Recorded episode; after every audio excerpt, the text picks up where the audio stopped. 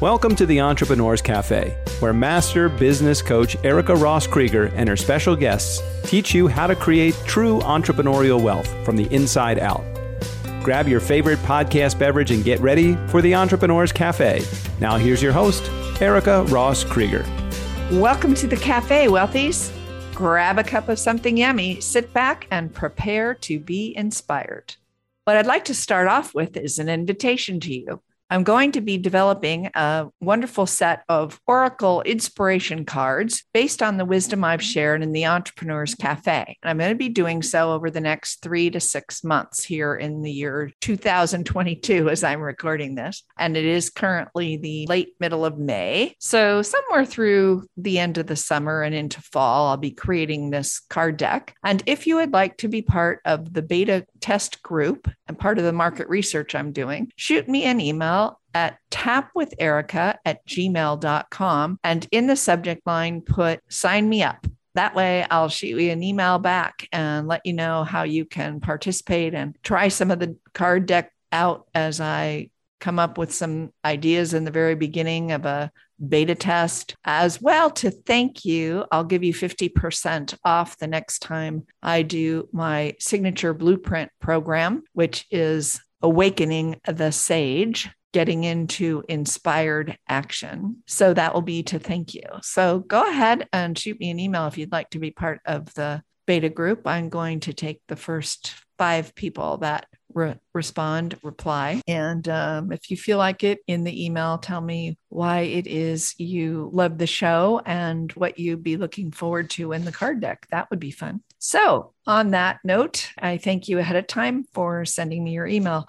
Today, we're going to be talking about that place, that place of waiting. That place, as entrepreneurs, many of us are not so comfortable that place in between. Some call it the messy middle. I actually don't because I don't think it's necessarily messy. I think we just have to kind of get used to that place and understand the richness that's there and relax into it and absorb the nutrients that are there in that waiting place. When we've kind of left a chapter behind, we're about ready to start a new chapter, that place in between. And what it requires is a lot of waiting something that personally I'm not particularly that great at. I continue to work on it. It involves waiting and it involves patience. Both those things I tap on a lot and I work on a lot. And I use a lot of my tools from my mental mindset mastery program to help me with that. And what I'm reminded of is a story I wrote in my book, Seven Sacred Attitudes, way back in 2005 and six. And I wrote a story and it was called Waiting for Myself. And I thought I would read that story to you today because it spoke volumes to me when I looked at it today and I realized that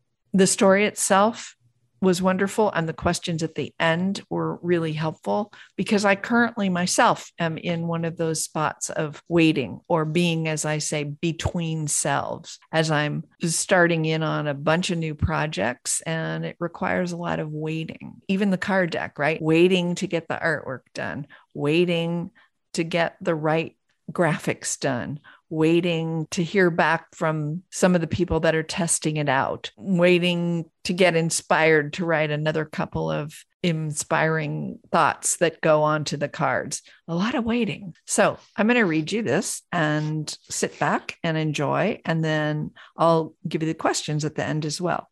So again, the story is called Waiting for Myself. This was written back in 2005. This morning, I completed some routine paperwork that I wanted to send to my accountant. And I couldn't send it electronically. It had been notarized and I needed to put it in the snail mail. So after I addressed and stamped the envelope, grabbed my keys, locked the front door, and headed for my car. I needed to get to the post office. Halfway down the front walk, I stopped. There really was no hurry. The accountant didn't need the stuff right away. Otherwise, I would have sent it overnight. So why was I rushing to the post office? I could certainly put the envelope in our mailbox with the flag up and let the mail carrier pick it up.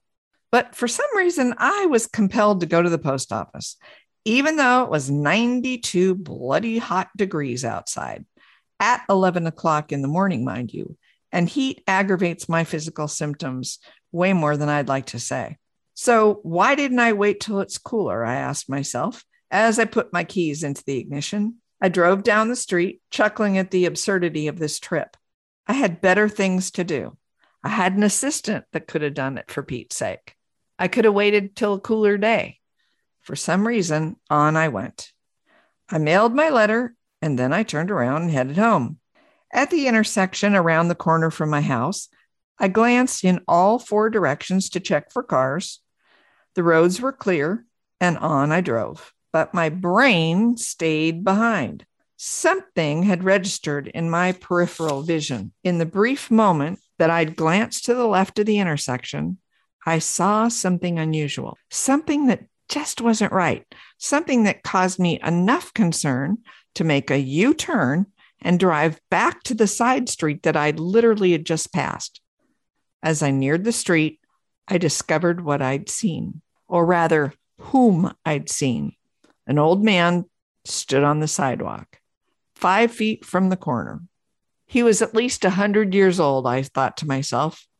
He was hunched over, freeze framed in the hot, hot summer sun, not moving a muscle, staring down at the sidewalk and clutching a small brown paper bag. And the man wore a down filled winter jacket. A deep part of me knew something was wrong with this picture. Why wasn't he moving? Why was this frail looking elderly man standing outside without a companion to help him on a day when the sun could absolutely bake a pie on the sidewalk? So I pulled up alongside the man, rolled down the passenger window, and said, Are you okay? Do you need help? Without moving from his spot and without turning his head to look at me, he answered, Yes, as a matter of fact. If you could give me a lift to my driveway, it sure would be nice. His voice was as calm as bathwater. I leaned over, opened the passenger door, and said, No problem. Come, get in, and I'll take you to your house. He continued to stand there. I wasn't sure what he needed. Would you like some help getting into the car? No, he said. I'll just be a moment. And so I waited. He was silent. My waiting continued for several minutes. I noticed my own discomfort with the silence and I said, You know, I have a cane in the car. Would you like to use it? I asked. No, thank you, the man said. I just need to wait for my legs to move. I've got a chronic thing with my middle ear, it makes my legs unsteady and slow, and it's usually not this bad, but I'll get there, he told me. For a moment, I was dumbfounded. This man hadn't moved one inch since I'd first noticed him, but I actually recognized the reason. He was waiting for the signals to travel from his brain to his feet, and I understood. I had similar challenges in my own body. At that moment, I knew the only thing this man needed from me was to wait, and so I did. I sat with the car door open, the air conditioner on, and I heard myself say to him, Take your time. I'm in no rush. And I realized that I was in it for whatever time it took him to move. And I found the waiting to be a quiet honor, delicious, in fact. A couple of minutes passed, and then he made a few quick shuffles to the car. Two or three minutes more, and he grabbed the door to get in. He took a long, deep breath and he said, May I set this parcel down? He held the small brown paper bag in his outstretched hand. I placed the bag between us and turned up the air conditioner. There. Now, where do you live? Give me the directions and we're off, I said. That house right there, he said, pointing just across the street. I smiled. I put the car in gear and I drove him 50 feet to his home. Let me help you to your front door, I said as we pulled up. No, thank you, dear. I'll make my own way to the front door. I just need you to wait for me while I wait for myself to get out of the car. And so we sat for a few more air conditioned minutes. When he was ready, he opened the door. A blast of hot air hit us as he awaited his next impulse to move. And we sat. We waited another minute. Then he lifted one foot out of the car and we waited. My feet, he said, they're like two girls dancing. Neither one can decide who wants to take the lead. He laughed, despite the sweat beating up on his brow, despite the intense heat and the effort of his ordeal. While we waited for his muscles to move again, he pointed to the paper sack and he said, I had to get to the drugstore to get my medicine. Did you walk all that way? I said. I was now in further disbelief than I'd been before. The nearest drugstore had to be at least two miles away. Oh, no, dear, he said. I took the bus from the corner, but I left way early today before the sun was too hot. He made a series of quick movements. Oh, I'm out, he said in surprise, now standing beside the car. Will you hand me my bag of medicines? I gave him the brown bag. Are you sure you don't want help up to the front door? Yes, he said, I'm sure. Thank you, dear. You did enough. I waited as he leaned on the hood of the car. I waited for him as he made his way down the walkway to his front door. And as he did, I thought, Thank you, sir. Thank you for reminding me to wait for myself. I don't know your name, but my heart knows your heart. May you be well. I pulled away with a sense of amazement. This man was so accepting of his slowness. I bet he would have waited all day on the hot sidewalk for his own pace to begin. I could use his lesson. My own slow pace often frustrated me, and waiting in general frustrated me. It wouldn't hurt me at all to practice waiting and waiting for myself, and to practice waiting in general with quiet honor. Who knew that a trip to the post office would hold such value. End of story. So let me read you the coaching inquiries that come after this story. And they are three that I'd really like you to consider this week. The first one Where do you wait for yourself?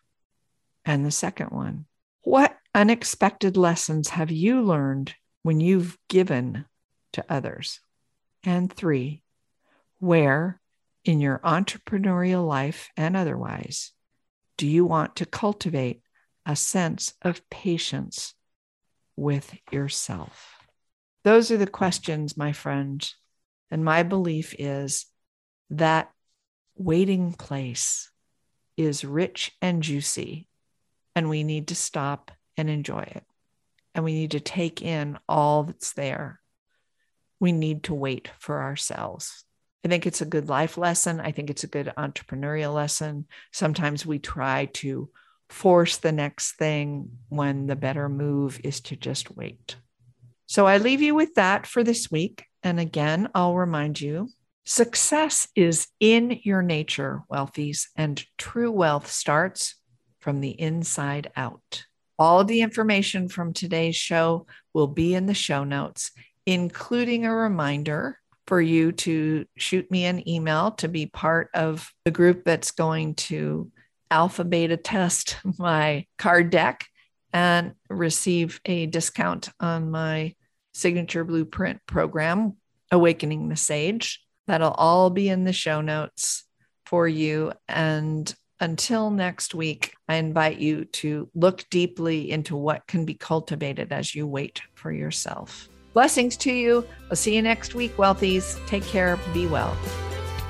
Thanks for listening to the Entrepreneurs Cafe podcast. If you like the show, please rate, recommend, and review us on Apple Podcast, Google Podcast, or wherever you get your podcasts so we can spread the positivity and the love of entrepreneuring from the inside out. Until next time, my friends, listen to your big entrepreneurial heart. Follow your passion, take that inspired action, and be boldly and brilliantly you. You can get more valuable advice and inspiration from Erica's free Entrepreneurs Toolkit over at ericarosscoach.com forward slash toolkit.